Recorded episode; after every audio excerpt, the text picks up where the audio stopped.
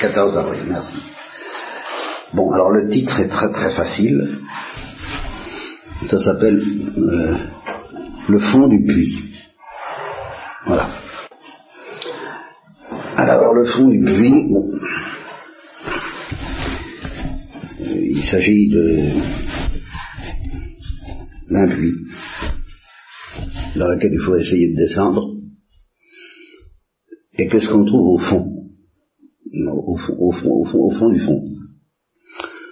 On trouve le cœur de Jésus, doux et humble de cœur.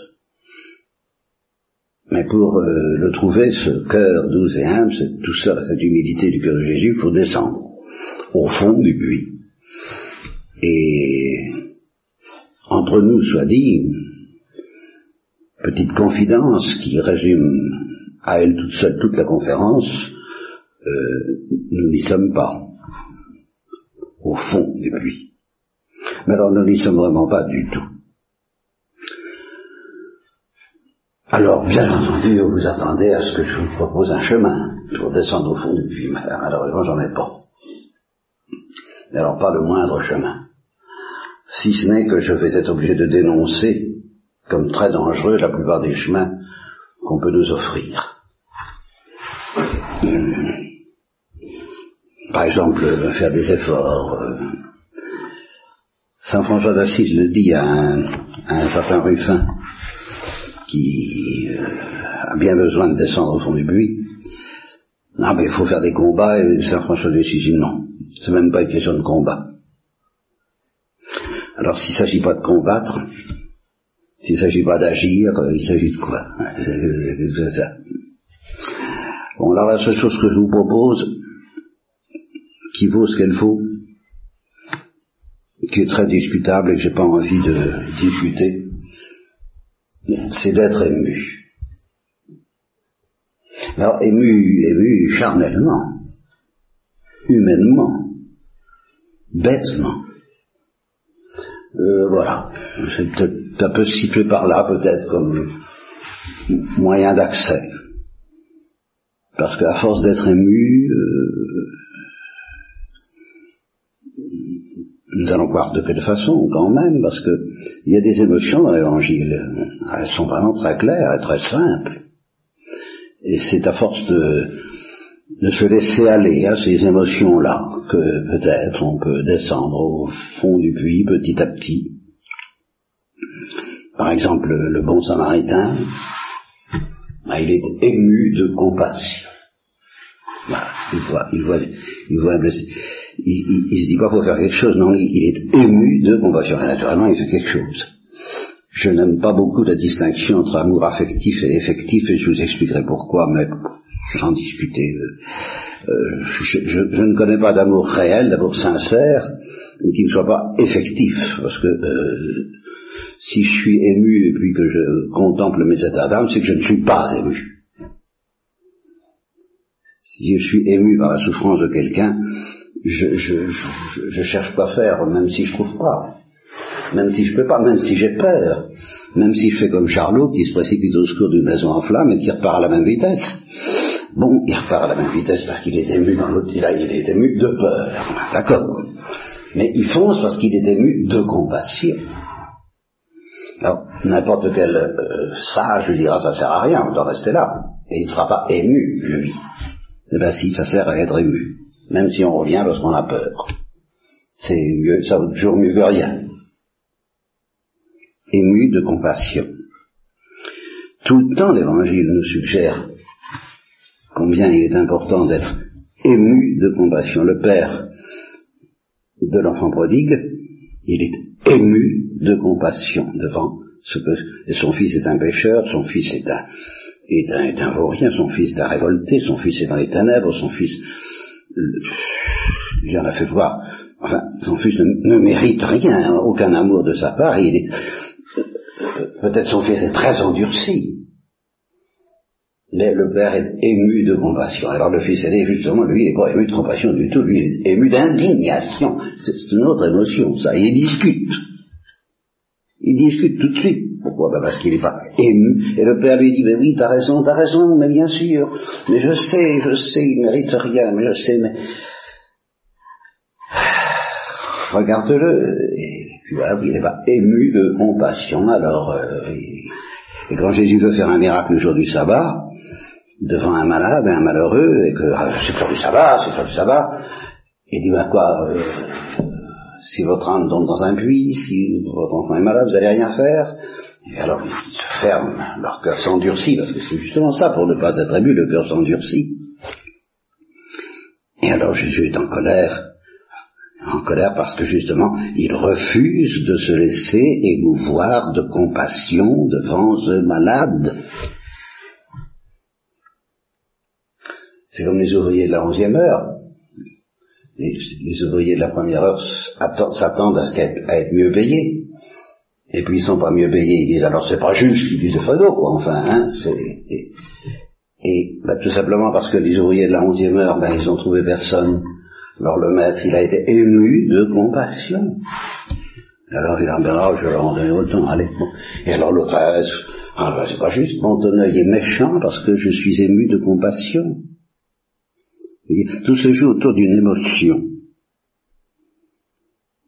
Et le débiteur, le débiteur impitoyable, j'ai été ému par ta misère. Est-ce que tu ne devais pas être ému par la misère de ton camarade? Non, tu n'as pas été ému de compassion. Ah, alors fais attention, que je ne serai pas ému moi non plus. Et quand j'ai demandé quelque chose au noviciat ces jours-ci, euh, je ne m'aurais pas demandé d'agir, nous allons y revenir sur l'action. Je t'aurais demandé d'être ému. C'est tout. Et je l'ai d'autant plus demandé qu'en effet, euh, à la limite, l'action c'est dangereux. Parce que quelquefois, on agit euh, pour enfouir l'émotion. Pour l'éviter, pour l'oublier, pour la pour au moins pour s'en distraire. La fièvre de l'action permet, dans les meilleurs cas, même si on n'agit pas pour se mettre en règle, il y a, ben non, alors là, si on agit pour se mettre en règle, alors là, non, l'émotion, on, peut la chercher beaucoup loin. Bon. Mais même si on agit parce qu'on est pris à la gorge par la misère des peuples, des pays sous-développés, la misère des pauvres, la misère des malheurs, on est, on est pris à la gorge, il faut faire quelque chose, il faut faire quelque chose. Et puis on se met à faire quelque chose, et la fièvre de l'action finit petit à petit par endormir l'émotion le bouleversement du départ. Le bouleversement. Alors on, est dans l'action, on n'est plus bouleversé d'émotion. C'est dangereux. C'est dangereux. Et quand, euh, dans l'Apocalypse, Dieu dit si tu étais chaud ou froid, parce que il y a d'autres émotions que l'émotion, que, qui consiste à être bouleversé de compassion.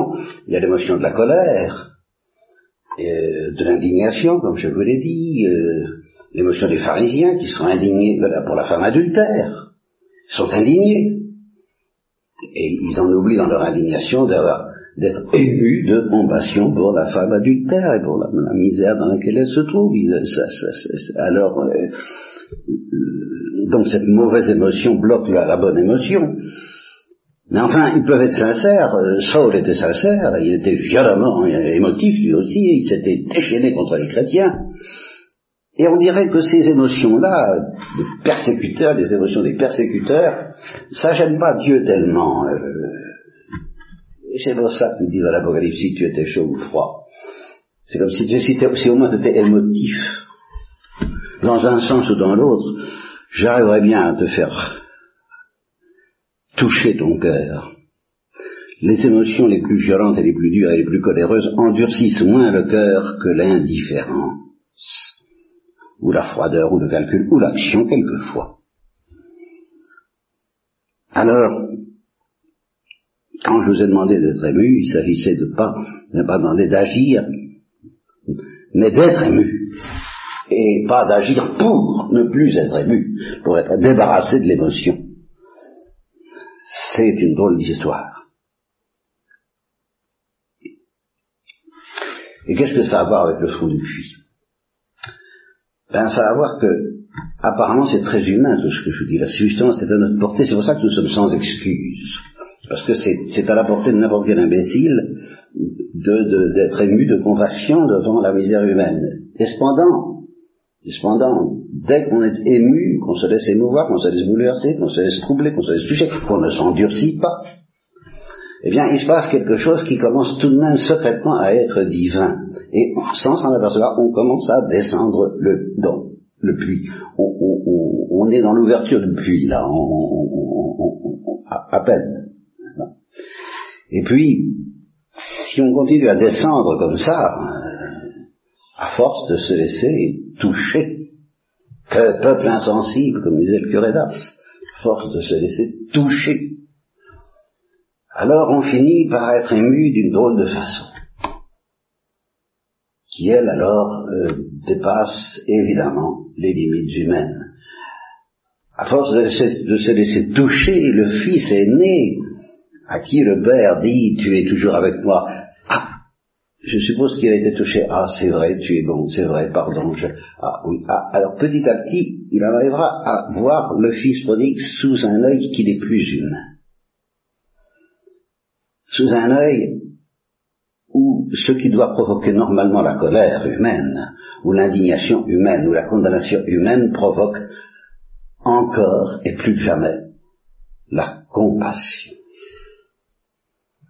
Et alors là, on aboutit à ce père du désert, sans lequel poésie ne serait peut-être pas poésie, parce que Dieu sait ce qu'elle en aura fait voir, celle-là, poésie.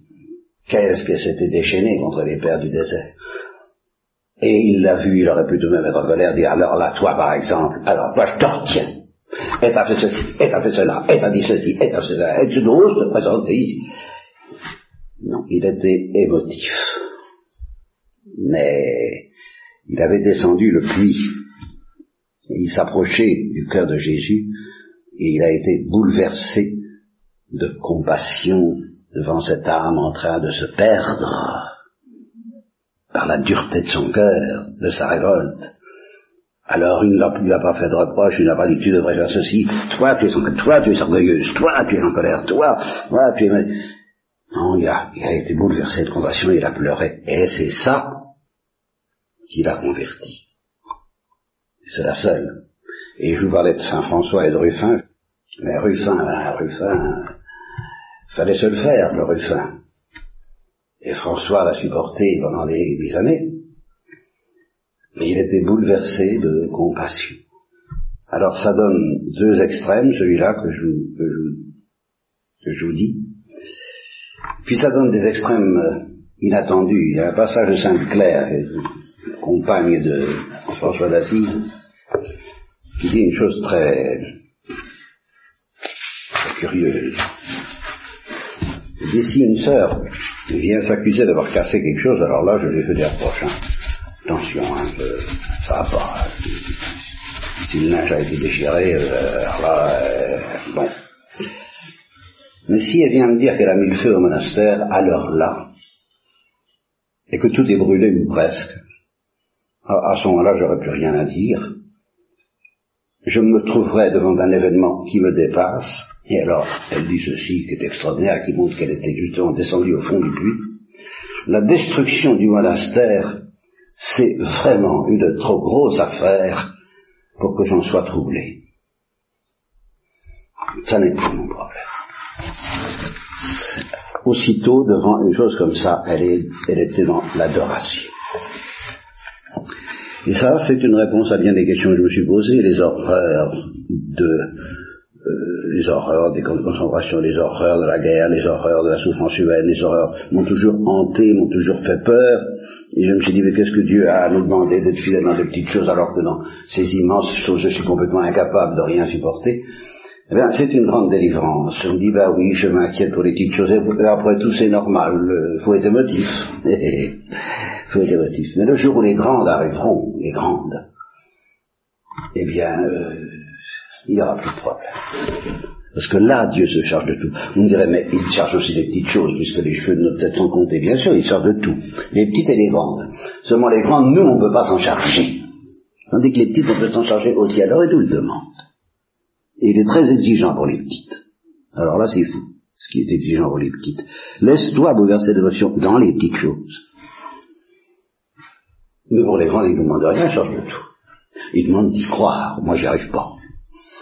Mais priez pour que j'y croie, que vraiment dans les grandes choses, dans les grandes épreuves, la mort et le reste, je crois vraiment, parce que Dieu me le demande, et qu'il me promet qu'il se charge de tout. Et on en arrive aussi à cet autre paradoxe de Thérèse de l'Enfant Jésus. Sa conduite dans la charité fraternelle que j'ai jamais très bien comprise. Parce qu'on lui a reproché un seul défaut, c'est d'être sévère avec les novices. Et fallait voir combien il était sévère avec les novices. En effet, combien il était implacable, beaucoup plus implacable que je ne le suis dans ma demande de charité fraternelle. Moi je dis quand ça va pas vous le dites, elle dit quand ça va pas vous le dites pas. Alors là, euh, aïe, aïe, je... Mais pourquoi est-ce qu'elle était si sévère avec les Oh, pour une raison très simple, c'est parce que les novices avaient confiance en elle.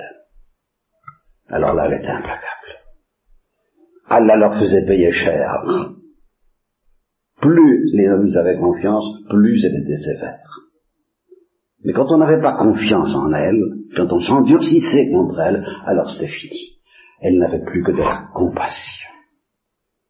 Et cette compassion était sans limite pour toutes les sœurs qui s'endurcissaient contre elle et qui étaient absolument impossibles, invivables, et qui ne voulaient rien entendre. Alors celle-là, elle avait des trésors de compassion, elle ne jugeait pas, elle ne demandait rien. Elle était bouleversée de compassion par les sœurs qui n'avaient pas confiance en elle, et bouleversée de violence euh, dangereuse pour celles qui avaient le malheur d'avoir vraiment confiance en elle.